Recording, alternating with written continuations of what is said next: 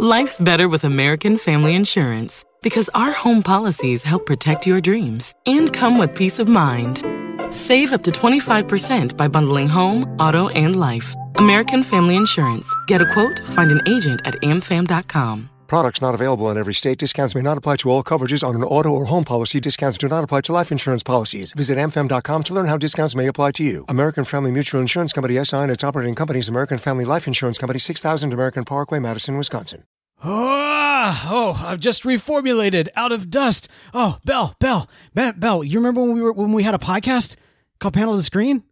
I do. I, I, I very much do. Yeah, yeah. And then I was so I was there. I was podcasting, and then all of a sudden, you know, I just I turned to dust, and then I came back right now, and this is a terrible. This is this isn't going to work. yeah. Well, you know what? It's okay because I'm inevitable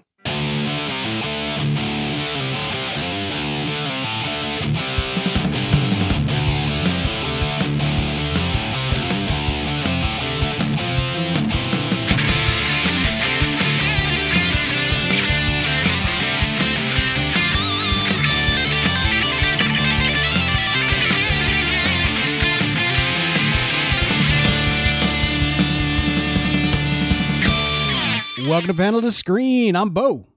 And I'm Inevitable. Oh, Inevitable. Welcome to Avengers End Beall. yeah, Panel to Screen, baby. The most unnecessary show on the internet is back. That's right. It's two guys talking about movies, talking about comic books, talking about comic book movies. And today, tonight, this eve, we are talking about the largest culmination of a cinematic experience the comic book movie industry has ever seen. In many respects, it was all leading up to this the end game. Beall. We are super late on this review, but even still, I still think we should go ahead and put it out there for like the two people in the entire planet that hasn't seen this movie yet. Spoilers. Yes. Spoilers, spoilers, spoilers, spoilers, spoilers, spoilers, spoilers. Spoilers! That's right. Here there be spoilers, and ye been warned. Okay, so we're talking about Avengers uh, Endgame here on this uh, lovely episode of Panel to Screen. But before we do that, there is one other thing that we want to talk to you guys about. So, as you know, those of you who are listening right now, uh, we have been putting out Panel to Screen on the Flash TV Talk feed. And the reason why is because, you know, Panel to Screen and Flash TV Talk, they've, they've essentially merged into one entity uh, for for all intents and purposes. You know, we got hacked a while back, and that has created all kinds of problems for us. But I'm proud to say that we are back on our feet. Things are coming together, but with the things coming together, so too do our expenses. Here's the deal, y'all. We have got a Patreon account, patreon.com slash TV Talk. And I know everybody's got a Patreon account. You're supporting 30 different podcasts.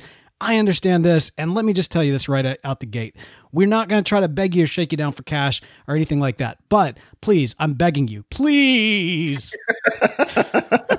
we we honestly need your support to uh, to help make this show happen. We've updated our Patreon account with uh, some some actual rewards. you know, we, we set this thing up a couple years ago, and thank thankfully the patrons who've been supporting us, we would not have been able to do the show for the last two seasons without the support of our patrons. And we've now gotten to the point going into next season that we're not going to be able to move forward with Flash TV Talk without your support. All the details are on our uh, Patreon account at patreon.com slash TV Talk look, we only need like, you know, a handful of y'all to just donate like a buck per episode, and that'll actually get us to where we need to be. But there's a lot of great rewards on there. There's a lot of great goals. We'll talk more about them as we kind of roll out a couple of episodes over the over the hiatus here. But basically, head over there, patreon.com slash TV talk. Uh, and yeah, we'll talk to you more about that a little bit later. Beall, we got to talk about this show. Uh, we got to talk about this movie rather, because Thanos has been destroyed Thor went for the head. It all came to this. Are you ready? I'm ready. Let's do this. Okay. So, with a movie this size, I feel like there is no other way to really approach it than the way that we approach most things, and that's kind of through the the the, the characters. And there's so many characters, we're not going to get to all of them, but I want to kind of take a few characters, look at their arcs, not just in this movie, but like holistically throughout the entire Marvel Cinematic Universe, and kind of what they mean in this movie. But I guess before we even do that, Beall, what did you think of this? Like overall, what was your did, your were your expectations high? Like where where were you going in? Where were you coming out? So it's so weird because like when I think of uh like I've seen Infinity War multiple multiple times, uh, and I saw Endgame twice in theaters, and I saw Infinity War two or three times in theaters, and it, to me it's it's it's it's weird because I kind of have to like I feel like they they deserve to be this one five hour long epic. You know, five and a half mm. hour long epic, uh, and and so I there are parts of Endgame that I I mean I, I enjoyed Endgame first off. Let me just say that I thought it was really good. Uh, I I did enjoy it um, there were uh, a bunch of things that you know we've been wanting to see in the MCU happen, and and they all happened in Endgame. And I don't know if that makes me enjoy it more or enjoy it less, if that makes sense.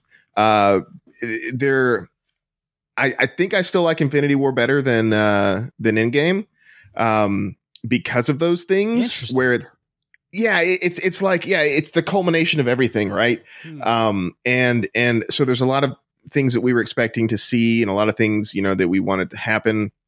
And a lot of those things did happen. We did see a lot of those things, uh, which is good. But uh, I, I think like as a, as a movie overall, I enjoyed Infinity War better. Like Endgame was so great; it hit all of those you know nerdy nostalgia things and and like all those expectations that I had, and it did all those things. I think I think it was great because of that. But like from from like a movie standpoint, I think Infinity War was a better movie uh, than Endgame. And and don't get me wrong, I'm not saying that like Endgame was bad. Like I I, I did, I really enjoyed it, but uh, I, I feel like I don't know. Yeah, I, that's I, I, interesting to me. So, I, all right, all right. I mean, no, Infinity War is excellent. I too have seen it multiple times. Uh, it is one of those movies you can put on and watch again and again and again and again. Uh, and and that's I mean, there's there's something in there for everybody too. Just because you do have so many different plot lines that were so well woven together, in Infinity War. And in fact, many times when I've actually kind of typed in thinking about Endgame, I end up calling it Infinity War. well, you did that this morning actually when you were uh, you were saying, "Hey, you want to record the Infinity War podcast tonight?" And I'm like, Did, "Didn't we do that?" you know, inter- interestingly enough, as I was setting up this recording, I typed in, you know, panel to screen Infinity War, and it came back file already exists, and I was like, "Wait, what?" I realized I'd I'd done it again. But no, you're right. I mean, this is a continuation of that story. But it's not just that movie. I mean, to me, they are very different films, you know? Yeah. And so yeah, I can see that. This does very much stand on its own two feet. Infinity War, I think I saw in theaters twice. I'm pretty sure I saw it in theaters twice. This movie right here, I saw in three times, and I am planning on going back to the re release to see it a fourth time. I want to go see the re-release as well. Yeah, I'm, and you know, it's funny because as we're putting this out, by the time people are listening to this, the re-release will already be out there. Uh, and you know, so there's been a lot of talk about this re-release, about there being additional footage. Although some think it's just kind of a tribute to Stan Lee, some think it's deleted scenes, some think it's setting up Spider-Man: Homecoming. Regardless, I doubt it's going to be much more than just a little cherry, so to speak, on top of this entire sundae. So I, am not anticipating there's going to be anything groundbreaking in the additional footage. And honestly, they can re-release it without any additional footage, and I would still go see it again. I loved this movie, man. They I, my expectations were high, and somehow they blew them out of the water. Even still. Excellent. That's very high praise. I think so, man. Like this was it was a blast of a movie and it didn't it it what's the it didn't talk down to the audience. You know what I mean? Like it it didn't presume that we're idiots. They presumed that we love these characters, these arcs, we know the history, and even for those that don't, they're still getting the, you know, the the plethora of amazing stuff that's going on at the screen and everybody can kind of get behind it even if you're not like super nerding out on the 20 plus movies that came before. You know what I mean? Like they they really kind of made this for us in a beautiful way. Yeah, you know, there's that, that, that's the kind of stuff I was talking about. You know, there, there's a bunch of things, uh, you know, and again, we did the spoiler warning earlier, but like Cap lifting the hammer, that's something that I've been wanting to see for years. And they finally did it and it was mm. great. And it was a perfect moment in the film. Avengers Assemble, you know, that was something that we've been waiting for for a long time. Oh, yeah. Um, yeah, like all of these things that just culminated in this film. And, and, and like that was, uh, uh, it, it wasn't a detraction, uh, like I thought it might be but uh, but yeah, they they really do.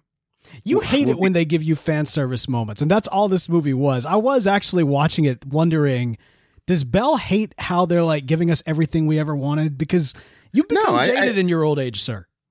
I, I, I don't necessarily hate fan service moments. I I I, I like the the fan you service moments. You hate fan service moments. I do. I hate fan service moments, but like yeah, it's it's one of those things where uh, if they work narratively, then that's great. But if they sacrifice story in order to like squeeze in fan servicey stuff, then I don't I don't appreciate that. Yeah. And I don't feel like these were were you know shoved in there and whatnot. Uh, they didn't feel unnatural. They didn't feel um uh fan servicey honestly even though that's exactly what they were you know uh yeah it's but it, there you were saying about like how like, they they gave a lot of you know respect and whatnot to the to the uh, they didn't d- talk down to the audience and they gave a lot of respect to the characters and stuff and and I, I agree with that uh for the for the most part with the original Avengers. Uh, some of the some of the newer people were kind of sort of shoehorned in there. It seemed. Uh wait, who are you talking about? Uh, Captain Marvel specifically. Oh well, I mean, like she wasn't really in the movie though. My point exactly. so she wasn't really shoehorned in per se. Like, you know, she was there. Like that. The funny thing is, I remember walking out of Infinity War, and you know, some folks were like, "Oh, so you know, Captain Marvel's going to MacGuffin." you know this entire scenario and i was like i, I don't think that's the case i don't think that she's going to be this like magic bullet i think she's going to show up and bring tony stark back to earth i've been saying that since the moment i walked out of the theater on of infinity war and of course that's basically all she does yeah. in the movie although she did yeah. have some pretty amazing uh, uh, action sequences there at the, the tail end yeah, and that's the thing though, right? It's like she's this extremely powerful character, but this is a movie about the original Avengers. Yeah. And so it's it's it's, it's hard to consolidate that, I guess. I don't know, but like I just I felt like Captain Marvel could have been utilized better maybe. I don't think given how late in the game she came in, I really don't think she could have been. Not without making this like like part of trying to set up her character more because we never really I mean I know we haven't gotten to our Captain Marvel review yet, or at least on the feed. But I mean, like, suffice to say, since they since her movie was really about her not knowing who she was, the audience kind of walks out of that movie not really knowing who she was. And I just don't yeah. think that that they didn't have the they didn't have the time space in this film to do it. And I thought for what for the way they used her, I thought was actually pretty pretty solid. It was very utility, but I mean, I think at this stage in the game, that's about as much as you're going to get from Captain Marvel. Well, there, there, a couple things specifically was like you know uh, the only way that we knew that she was back on Earth was uh, the coda at the end of Infinity War. That's right. Yep. And so that was kind of weird. Um, no, no, because no, Infinity War. That wasn't that sorry. the code at the end of uh, Captain Marvel. Was it? Yeah, yeah, yeah, yeah. I think it was the code at the end of Captain Marvel. So, so basically, what that's telling me that if you haven't seen Captain Marvel, or if you did see Captain Marvel but didn't stay for the cookie, then like I, I kind of forgot for a second. I was like, okay, well, hold on, wait, where was Carol? And like, I was trying to remember what movie it, it, scene it was where right. she came back and that they're looking at the pager and stuff like that and trying to figure it out. Um, I fully expected that to be a scene in Endgame.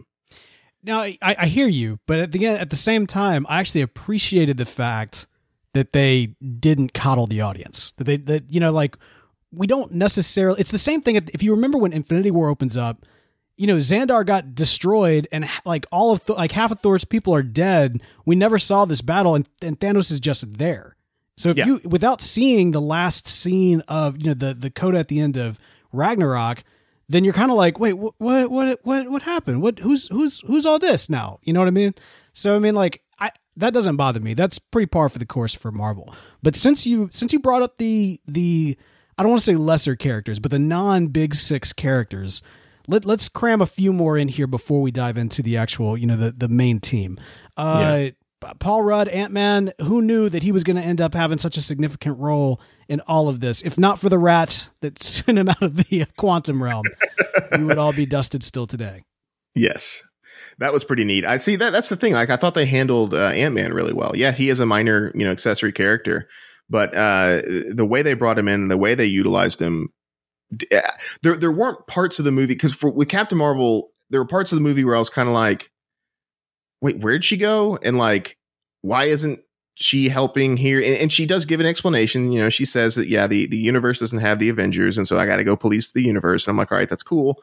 But uh, I, I felt like uh, the way they introduced Ant Man and the way that they uh, included him in the story just kind of felt better.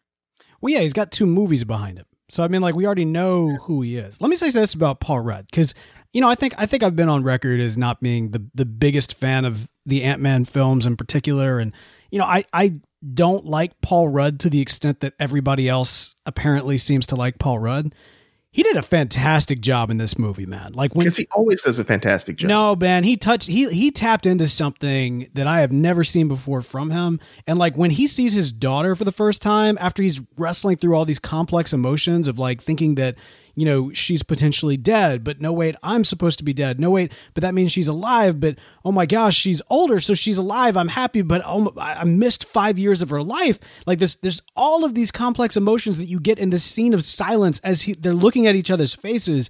I, I tear up every single time that I saw that scene, man. It was powerful, and I did not expect that caliber of a scene from Paul Rudd.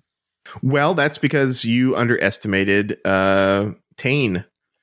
And, and you don't know who I'm talking about because you've probably never seen the Celery Man video. I, I, I Uh, have not. I have not. Just pro tip: uh, if anybody is interested in Paul Rudd and like him, type in Paul Rudd Celery Man into YouTube and watch that video. It's really weird, but it's like I don't know. I I, I enjoy it. Don Cheadle back again as a War Machine. You know, he ends up having kind of a, a nice little moment. You know, when they when they pair off all the team, you know, in, into these uh, in, during the time heist and everything, it's really you get some interesting dynamics across the board. But having War Machine and Nebula together, and them kind of recognizing this kind of odd kindred spirit, in that they both have been broken, like life has kind of hit them hard.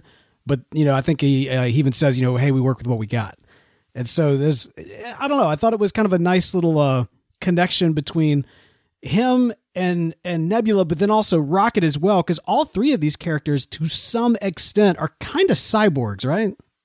Cybernetically enhanced. Yeah, I mean Nebula more so than the other two for sure. I, would yes. say that Nebula is a straight up cyborg. Yeah, yeah, Uh, fair, fair point. if you're if you're more machine now than man, I think uh, I think you're you're probably in the cyborg territory. Whereas if you're cybernetically augmented, I think that's you know cybernetically aug- augmented. Yeah.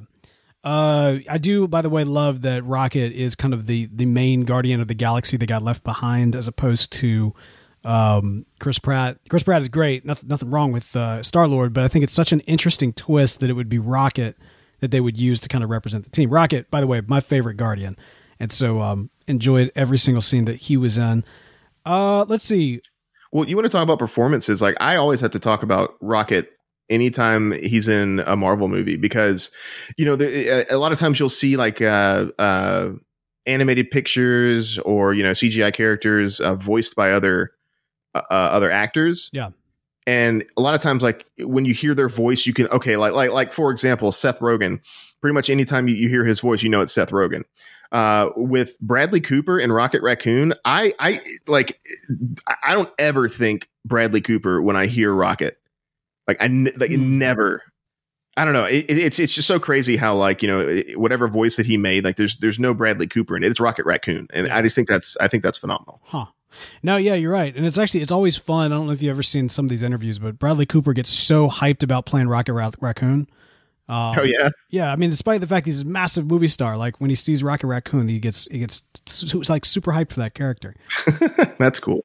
All right, so then you also have Okoye, who for the last five years has been an Avenger, which kind of feels a little off to me, if I'm being totally honest.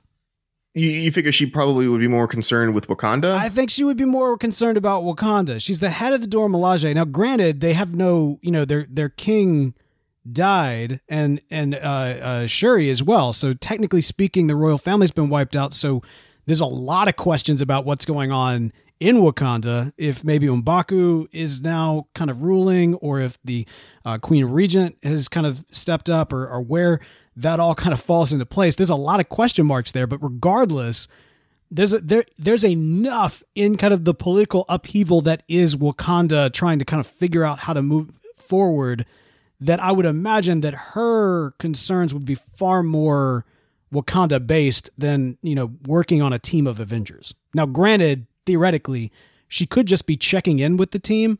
And so it's kind of like, you know, a way to have kind of eyes on the rest of the world, so to speak, from Wakanda as she's kind of uh, perhaps helping with the power transition that's been occurring over the last five years or something of that nature. But that was my take is that she yeah she's reporting to the avengers and she's talking to them because they're the only thing that the earth has left right and so she might be in wakanda like dealing with wakanda stuff but she's checking in with uh uh, you know, with Black Widow to be like, hey, you know, here's what's going on in my part of the world.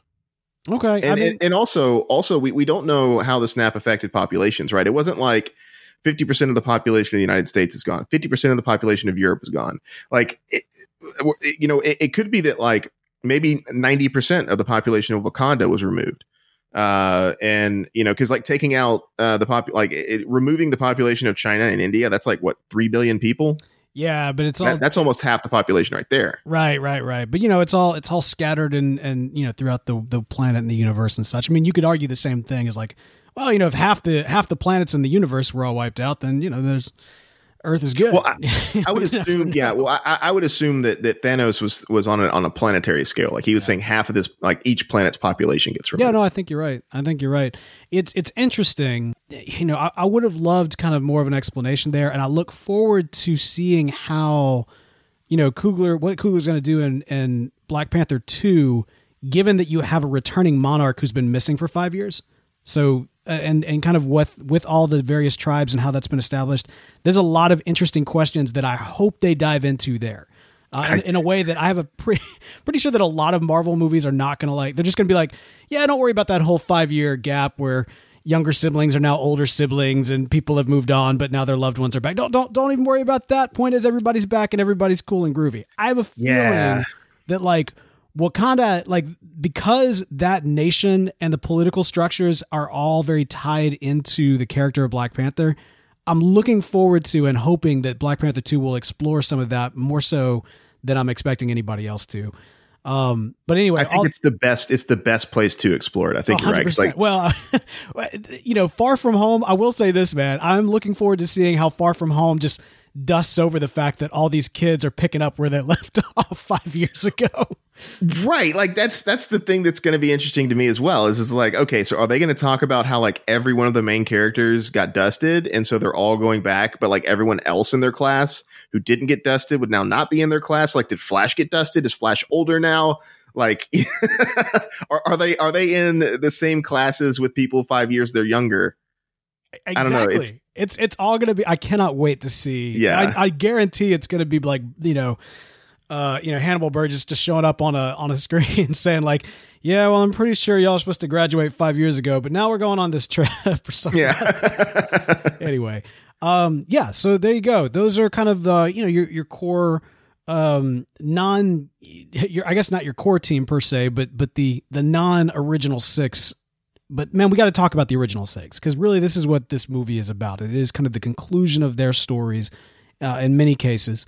Um, let's start with the most important Avenger that everybody cares about and everybody always wants to talk about Hawkeye.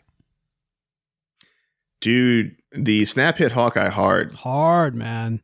It hit all of us hard. Like, what a brilliant way to start this movie on him and his family. Oh yeah, like that was that was Ooh. clutch. Really, really, really, really well done. I'm getting chills right now, even just remembering it. I mean, just a terrifying feeling of a parent turning around and your kid's missing but then to like exponentially grow that and your entire family's missing and then you hear the explosions all around him as if like perhaps even like in the distance planes are falling out of the sky like like there's it's it's such a perfect like soft apocalyptic moment you know what i mean like it's not you know fire and brimstone raining down it's not the planet erupting or anything like that it's just the quietness of like just death and emptiness and like the void coming to consume his world. And yeah. that's where we begin this movie. It's fantastic. And it gives it just him the, the perfect motivation for the decisions that he makes. You know, like uh, my, his whole family was snapped and they were innocents, right? And then he goes and he's killing cartel members, he's killing Yakuza members, like he's killing criminals that survived the snap as, you know, vengeance for his innocent family that was taken from him. And like, I just thought that was really really interesting and a, a, a good choice there for them to do. Uh, that was that was really neat. It's you know Hawkeye. He's one of those characters that has never really gotten too much of development, um, especially for being in the series as long as he has. Actually, him and War Machine are kind of in that that same uh, same grouping. They're just kind of they're just kind of there. We know who they are. We know their skill set. They they uh, they quip as all Marvel yeah. characters must but like they've never had a ton of development beyond with Hawkeye. Like, oh, surprise, he has a family, and then. but like giving somebody a family is not necessarily developing their character. And I think that's one of the reasons why, more so than the fact that he doesn't have any powers or anything like that, that he's always kind of been in the background. You know? Like he got development in this movie, but I would say overall, like it's not like Endgame is the culmination of who his character has been. Unless I'm missing No. something. I- I'd love to hear your thoughts on this. Uh, a a lot of the stuff that they did with him was in Age of Ultron. Uh, you know, that's again where they introduce his family and they uh, kind of uh, his wife specifically sort of uh, introduces the notion that he is the heart of the team. Hmm. You know, and um, and I, I guess his his little pep talk that he gives to Scarlet Witch kind of show his his sort of role as the uh, whereas you know Cap is the leader and Tony's the the financier uh he's the heart right and and because he's just a normal guy and he's doing what he's doing to protect the world uh but you know you're right it, it's a pretty it's a pretty lame uh characterization of him and it doesn't really uh it's not very deep it's, Right. it's it's very very very shallow I mean, But- you could pull, you could pull from that, right? So if if that's the case, right? If if we have been led to believe, or if we're supposed to see Hawkeye as the heart of the team, we begin Endgame on a broken heart, right? Like we see Yeah. his world crumbling around him, and just like the the hopes of the team as a whole have been dashed, here it's represented in this kind of one character uh, and his whole world coming down. yeah Okay. All right. No, I'll give you that. I'll give you that. It was cool seeing him rocking the Ronin gear. And, uh, you know, I, I do like where they took his character. He did get, like I said, he did get development in this particular one. So, you know, I'll grant him that. I'll grant him that. Uh, let's talk about the Hulk, man. You want to talk about some, a great arc for a character from when we were first introduced to him. And ah, let me ask you this, Bill. When, when you think of the Hulk in the MCU, where do you feel like we were first introduced to him? uh well we were first introduced to him in the incredible hulk Yeah, but Starring do Edward you, Norton. do you feel like that's where we really were introduced to him? No i feel like we were mainly introduced to him in the avengers See, I feel the exact same way. Eric Norton and Mark Ruffalo edward brought norton totally. Yeah, what I say? you said eric norton Yeah, Eric, Eric uh, Ed, Edward, Ed, Eduardo, Uh, yeah yeah Ned, Ned, Ned, Ned Norton. he, he brought such a different energy and and like characterization of Bruce Banner and and and the Hulk compared to what Ruffalo did that it's really hard to see a bridge. Like I know that it's canonical. I know the events in that movie are canonical and I love a lot of what was set up especially with uh seeing the abomination fight or I guess the pre-abomination when he's kind of got the super soldier serum uh, fighting the the Hulk and kind of almost seeing like, oh, this is what it would be like if Captain America was fighting the Hulk. Like, what what what an amazing concept that that might be. So Yeah. you know they did some cool stuff there, and it's a great movie. But it is it if we look at the arc that we have seen Bruce on, it really does kind of pick up in the beginning of the Avengers, where we see him. He's trying to lay low. Uh, he's been trying to find a cure um, you know, he he doesn't want life. And then we see as Natasha walks through the door, life kind of walks through the door, and they end up having this unique chemistry that is expounded on in uh, Age of Ultron, and and it's this chemistry that is doomed to fail. Like no matter uh, the fact that he is even close to her puts her and everybody else at risk, even though they've tried to kind of combat that with her being the thing that keeps him grounded he goes off into space to run away and and and kind of dives completely into the Hulk because like Banner can't deal, right? Like there's there's there's this separation of the characters. And so when we go back from Ragnarok into Infinity War, we get a Banner and a Hulk that are completely separate from one another in all respects. Not not physically per se but they're mentally separated.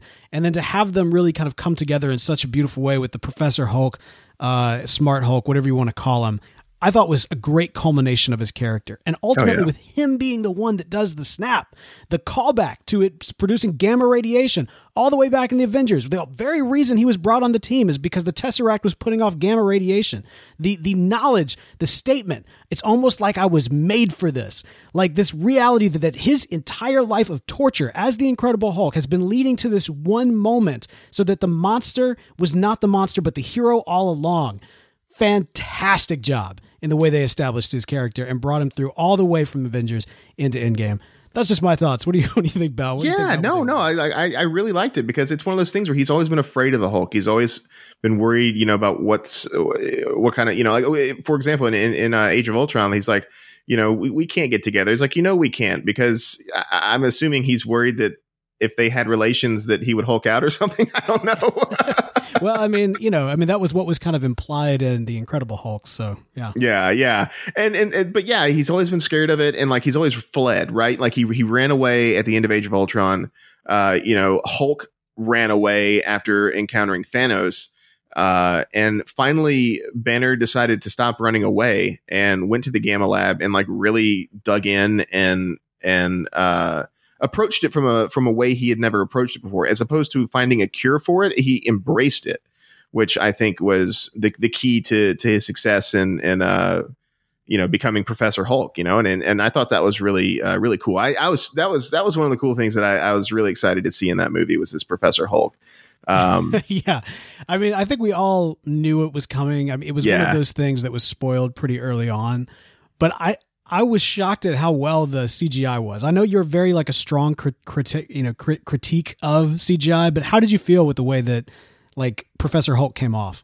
I thought Professor Hulk came off good. Like I, there are other Marvel movies where uh, either it's been in certain de-aged shots, things look bad. Like some of some of uh, uh, Michael Douglas's uh, de-aged shots eh, kind of grated on me. A little bit of uh, Sam Jackson and uh, and Captain Marvel were sort of eh but I've never had a problem with the Hulk, like uh, except for the Incredible Hulk. The Incredible Hulk, there's some kind of meh moments, but uh, as far as uh, like Avengers and on, Hulk's been been pretty good. Like it's yeah. it's been a it's been really convincing, uh, especially Professor Hulk and and Thanos too. Like Thanos was groundbreaking uh, what they did with Josh Brolin, and they applied all that stuff to Professor Hulk. You know, both of them were wearing mocap suits with the the facial recognition stuff, and uh, yeah, it just worked. It worked really well.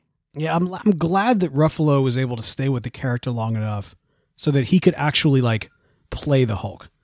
Yeah, that was that was a really uh, nice nice little uh, send off, I guess, for him. He's like, you, you've been this dude, and then you're CGI'd, but now you get to be the actual CGI dude. Well, so, I know that a lot of the actors don't like when they when their characters are CGI. Like on the one hand, it's it's nice because you don't have to collect as much of a paycheck, but on the other hand, it's not you that's on the poster; it's a it's a cartoon. And so Ruffalo's been able to really embrace that character in a way that I would argue, other than, um, oh, uh, dude, what played the Hulk in the TV show? Oh, um, oh gosh, uh, Ferrigno. Oh, oh, oh, oh, yeah. I was about, uh, talking about uh, Hulker. Yeah, yeah, yeah. I'm talking about Ferrigno. Ferrigno. Like that's what I'm saying. Like he's he's one of the the few people who have been able to actually play, like really play the Hulk, not just yeah. you know, not not just like play Bruce Banner, but actually be able to play the Hulk. And so really, really awesome. Loved that character arc. Thought it was fantastically done. The Hulk has always spoke to me personally as just a character. And so to see him realized, especially, man, think about freaking Ang Lee's Hulk. Think about walking out of the film that was Ang Lee's Hulk. All the hype we had going in, all the disappointment we had going out, and, and I know there's apologists out there for that movie, but come on, we did a rose-colored retrospective on it, bud. I, I, I, remember it hurt. It hurt so bad. Uh, but no, yeah. So I mean, like, but to go from there to here and to actually get a fully realized Hulk and and uh, character arc for him, fantastic. Uh, you know, this is a character who has been shaped by two different Avengers in a big way, and we're about to talk about both of them. Let's go ahead and talk about uh, Scarlett Johansson's Natasha Romanoff, aka the Black Widow. Now, she, um, I, I was a little disappointed that we never really got like a payoff to their relationship because I feel like things were kind of left hanging. Now, a lot was kind of implied, and, and again, fantastic acting. You know, even when they're sitting there at the diner, and you can get you get that kind of awkward sense that's between them because he has essentially chosen uh, to not attempt a life with her. He's you know chosen kind of the Hulk. He he got to choose the Hulk over her, so to speak. Well, yeah, like that. That was the thing that's kind of you know tragic about that is that the only way for him to really truly find peace is to uh, is to kind of like reject the notion that he can live a normal life. And so I think that's the reason why he was able to do the Professor Hulk thing because he's like, I know it would be great, me and Natasha, be awesome, but I will never be at peace. And so it will ultimately fail. Maybe that's what he was thinking uh, because of that. So yeah, he he did he did choose the Hulk over her, and I think I think he's happier because of it. But yeah, it is sad that we never do get to see them you know, we never have like the will they won't they kind of. Well, I guess we do have that. We never have a payoff yeah. for it. Well, and you know, it's interesting though. It, it plays into where she is in this movie. If you think back to where we were first introduced to her back in Iron Man 2, when she was kind of facilitating, she kind of started off more in that, you know, War Machine, uh, Hawkeye sense, where she was more of like a utility type character. Like she was there, she's got awesome moves, she's got talents, but we don't really have much development into who she was up until Avengers. In Avengers, we start getting kind of a picture of, of who she was with kind of this. Uh, she was a double agent. She was a spy. She's done some things. She's got some red in her ledger that she's not proud of. That gets expounded on in each subsequent movie. We see in Age of Ultron flashbacks to the training. We know that she was the ability to, to have a family was taken from her as part of this training that she was going into. Uh, we know that uh, that she, um, you know, did did things that she did not want anybody knowing about, but then kind of gave it all to the government. Was like, you know, we're going to blast out all the dirty little secrets, including mine, because I I know who I am now, despite where I was before. But even through all this, something that has been kind of driving Natasha is kind of this lack of connection. She never had family. Like she never had family. Even in this movie, in one of a blink and you miss it powerful moment, when Red Skull says the name of her father, she acknowledges I didn't even know his name. Yeah, yeah. She doesn't she doesn't have a family. Her family growing up from what we are able to infer from flashbacks and background is that she was she was raised as an assassin from a very young age. And so to be plugged into the Avengers for the first time really kind of establishes more than just being part of a team, more than just being part of an agency, but actually being part of a family. And, you know, regardless of whether or not, you know, she was ever involved with Captain America, who knows? Uh, but clearly there was something between her and Bruce that fell apart. She had this connection with Hawkeye's family and that even he was naming his son after her. Like, you know, there was this uh, it, was it was almost kind of the pseudo connection family, the kind of aunt nat, anti nat type of uh, relationship that she had with the kids, but she always kind of felt on the outskirts. And so to have her family completely ripped away from her and to kind of get to this point where she will do anything to restore this family that has done so much from her, uh, I, I thought really worked well with her character. Now, that being said, I feel like they really dropped the ball here with Black Widow, man. Like, there was no like she died and then that was kind of it we kind of moved on and then it was all you know mourning iron man after the fact with like one you know hawkeye and and scarlet uh, scarlet witch like talking at the lake about her and vision as if losing them is the same equivalent which i would argue this movie doesn't believe that and so i don't know why this universe certainly doesn't believe that. So why are we supposed to be led to believe that in this moment? So anyway all that to say i thought her arc was really well. I thought her death was was handled very very well in the way that it was used. But everything after her death and the way in which the team like i guess mourned her or recognized her or in what the way in which the movie recognized her i felt was a total total dropping of the ball Yeah, I, after her death, sure, but like beforehand, I thought she did, you know, an excellent job, kind of portraying the the grief and the loss and everything Yes. that happened after the snap. Like, you know, we we always see her with with her red hair or her blonde hair, and uh, the last movie it was blonde, and now we see it's like her, her natural red's like grown out, and she's just lost. Uh, uh, the, care about her appearance and just she's she's just lost right? Like it's she does a really really good job portraying that. And i, I think that uh, scarlett johansson did a good job kind of you know conveying those emotions through her character. And uh it's it's just extremely evident right on her face and on her appearance as to uh, you know what she's going through. Um and it's probably because of that is is why you know she decided that she had to be the one to go. Uh because you know like you said she didn't have a family and hawkeye did. And it, was just kind of sad when you think about it because the avengers were her family but you know she looked at it like well yes they're they're my family but he's got a real family so i'm going to be the one to go. And uh it's it's kind of sad and especially afterwards when like the hulk throws a bench across the lake and everybody's kind of like oh and that's about it. I would argue I would argue there's a way that they could have like given her a, a stronger ending and given I, you know th- this is my only criticism of this movie because I really I think it's fantastic. Uh, my only criticism is the way that she like her story was handled after she died.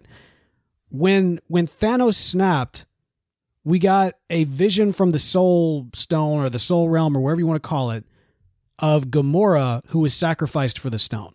Now we know at this point that there was a deleted scene that in in that deleted scene Tony was supposed to see a grown-up version of his daughter kind of letting him know everything was going to be okay.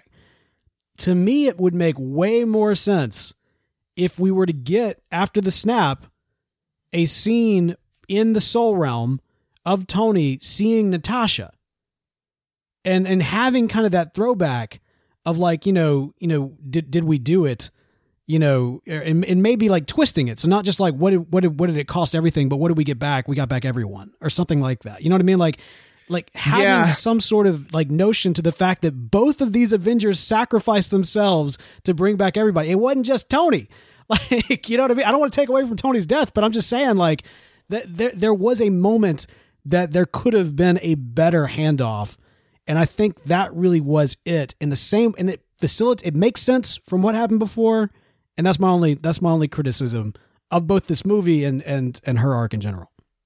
Yeah, that would have been kind of neat. To, Tony, he didn't have a scene in the spirit realm, right?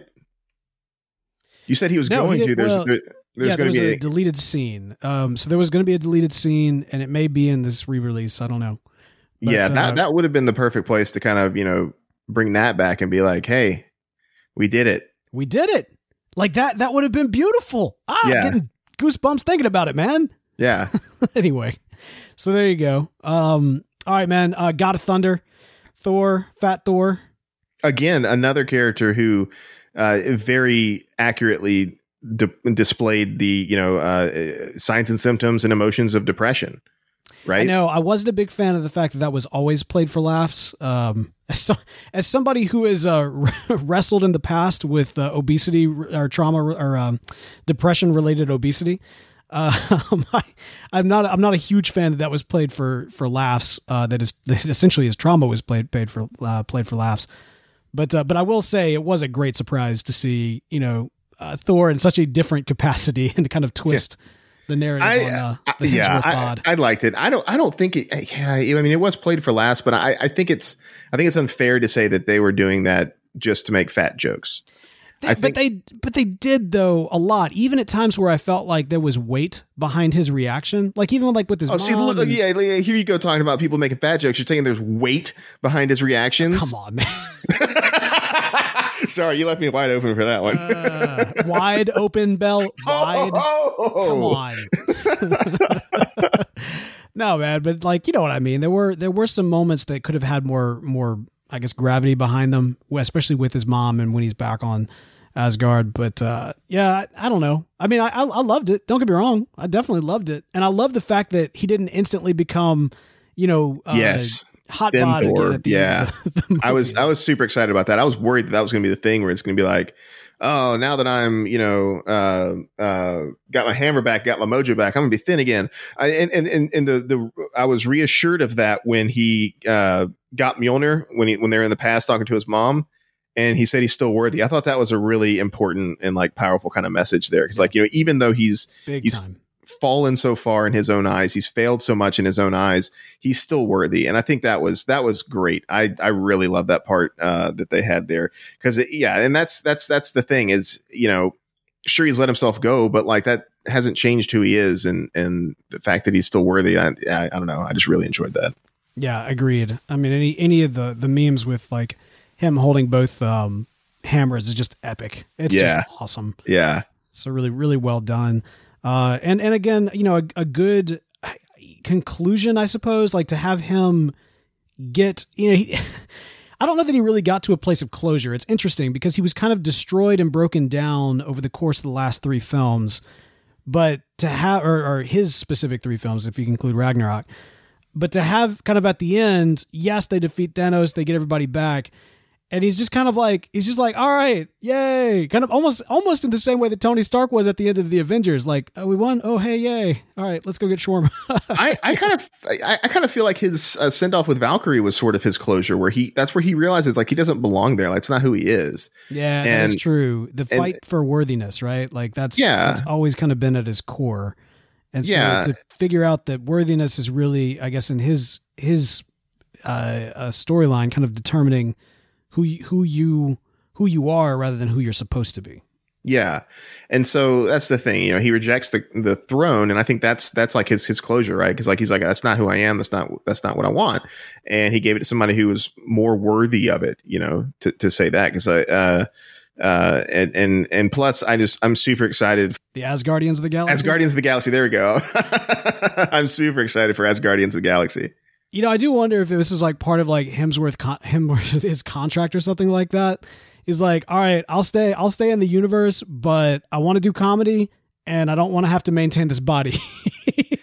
yeah, right. Well, I mean, even still, like, I mean, he was uh, he was still jacked when they were filming. He was wearing a fat suit, but uh, he's not like three percent body fat jacked like you have to be. Right. Yeah, which which I'm sure any any actor would love that. That's one of the reasons why uh, Hugh Jackman was uh, getting fed up with playing Wolverine because he was tired of cutting down to three percent body fat every time they'd film. right.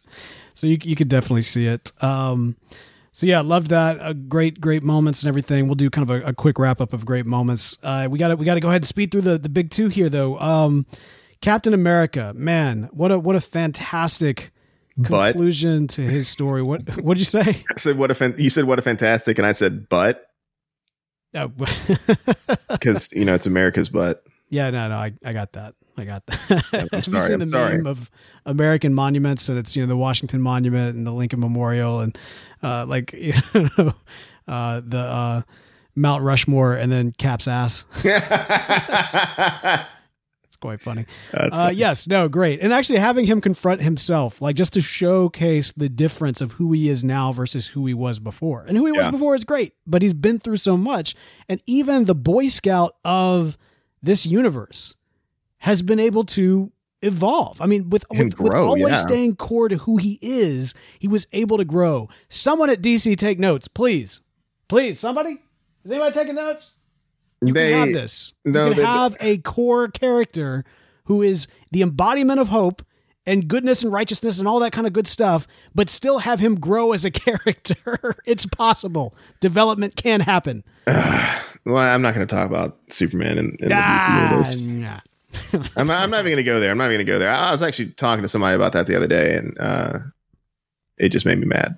well, um, so overall, man, uh, you know, again, we saw we saw who he was um, as a young man, just wanting to uh, to do his best and do his part for uh, you know to, to fight the bullies, man. And and he went on to fight the biggest bully of them all, and Thanos. And you know the the scene where he's standing there when it looks like all hope is lost, and yet he still straps up his shield. He's ready to go back in. Uh, man, fantastic performance here from Chris Evans. Man, the the the relief on his face when the portal opens, when he hears Sam's voice, when he sees T'Challa, like Oh man, that dude is exhausted. He is beaten down. He was ready, man. He was ready to charge in, though. He was going to take out as many of them as he possibly could along the way. But he didn't but, say I could do this all day. He did, though. Well, his past self did. I wanted him to say that to Thanos. No, see, that would have been too cheesy, which is why I love that they got it out of the way early on in the movie. Uh, I think that's like the ultimate time for him to say that. No, he said that in Captain America Civil. Like, there's already been that throwback moment and I think it worked better in Civil War than it would have worked here. All right. Because I don't think he could have done it all day. That's the other thing. I think he got to the point where he literally could not do this anymore. right. I think I think that's that's why it's so powerful, right? Is because like he he he's destroyed, like he's beaten, and he still gets up and he still says, I can do this all day, even though, you know, he knows that he can't. Interesting. that's Interesting. that's that's my point. That's why I think it would be perfect there. Eh, yeah. All right. All right. I, I mean, in, in the face own. of an insurmountable foe, he still gets up. Right. He does. He doesn't have to say the word though. He's doing. He's he is the living embodiment in that moment of that I could do this all day. Saying it would have been superfluous. Plus, he was so far away. And if if anything, man, we learned from uh, Shazam. the villain can't hear you when you're that far away.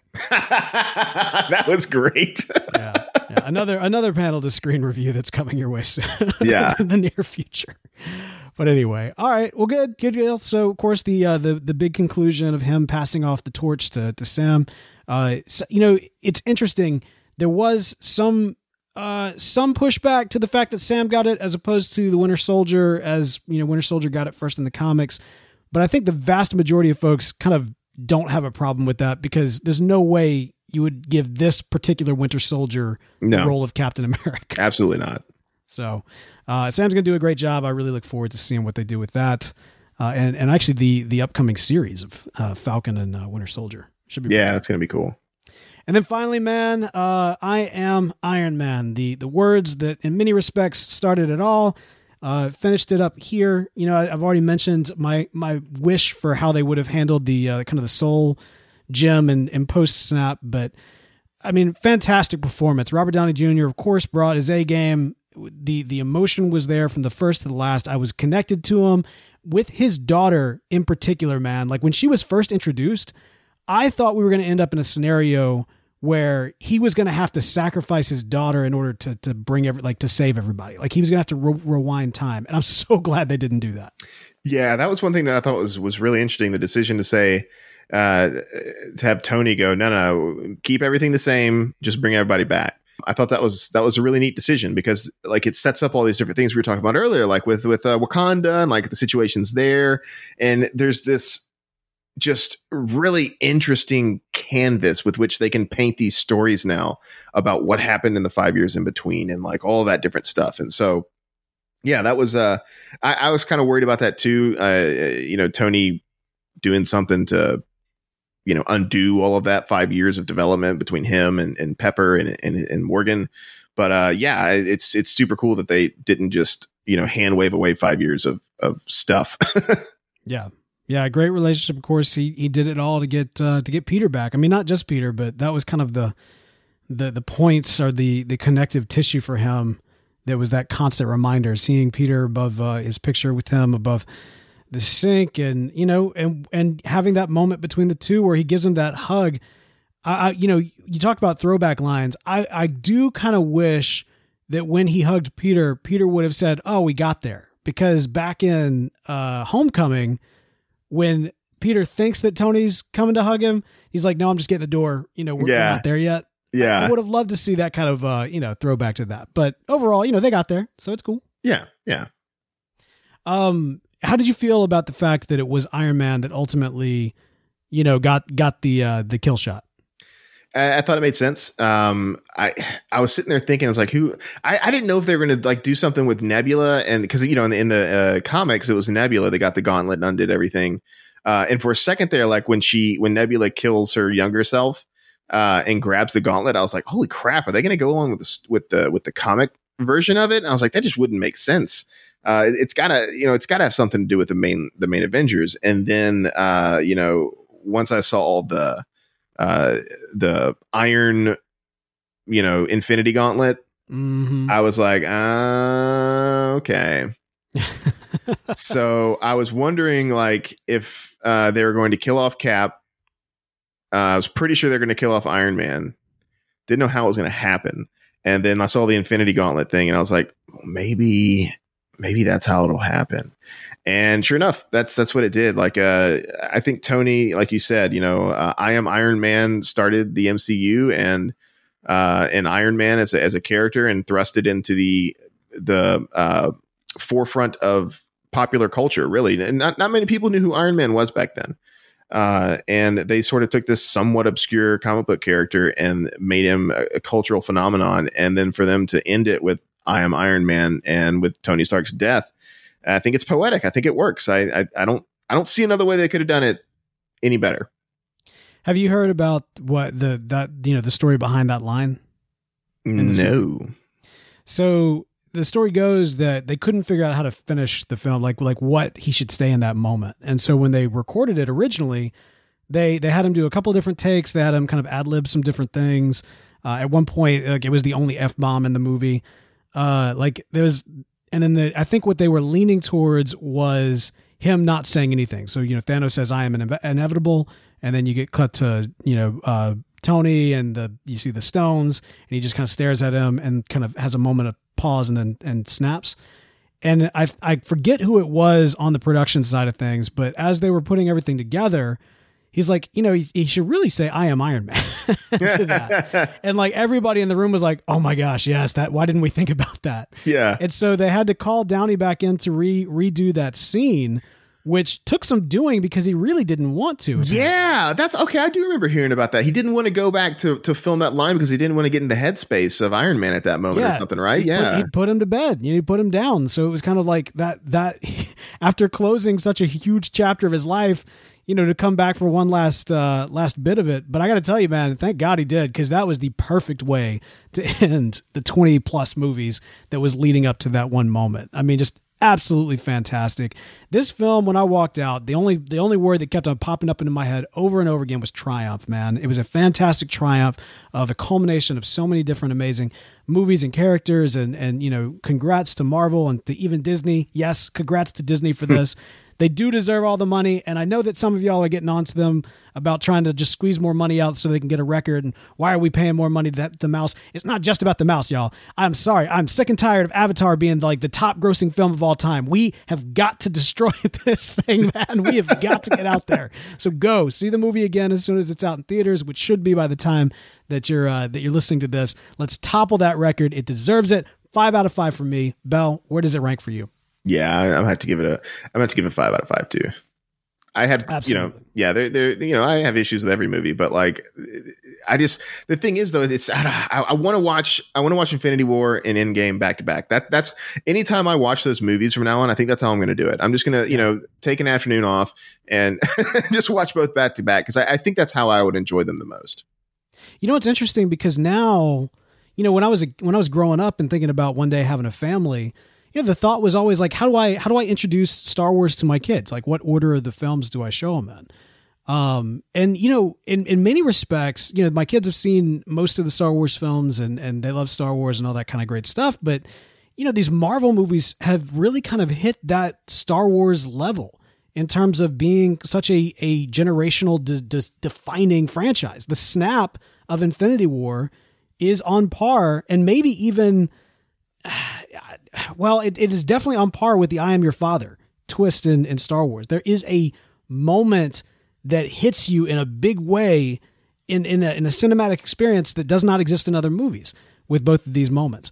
And so, you know, my kids are are they're they're still under the age of 10. They're not quite old enough for all of the Marvel films, but man, I can't wait to actually take them through, you know, movie to movie to movie. And it's going to be difficult to try to like keep them from some of those reveals, specifically the snap, so that I can experience what that must be like for them and, and watch that all over again. I was actually watching my youngest.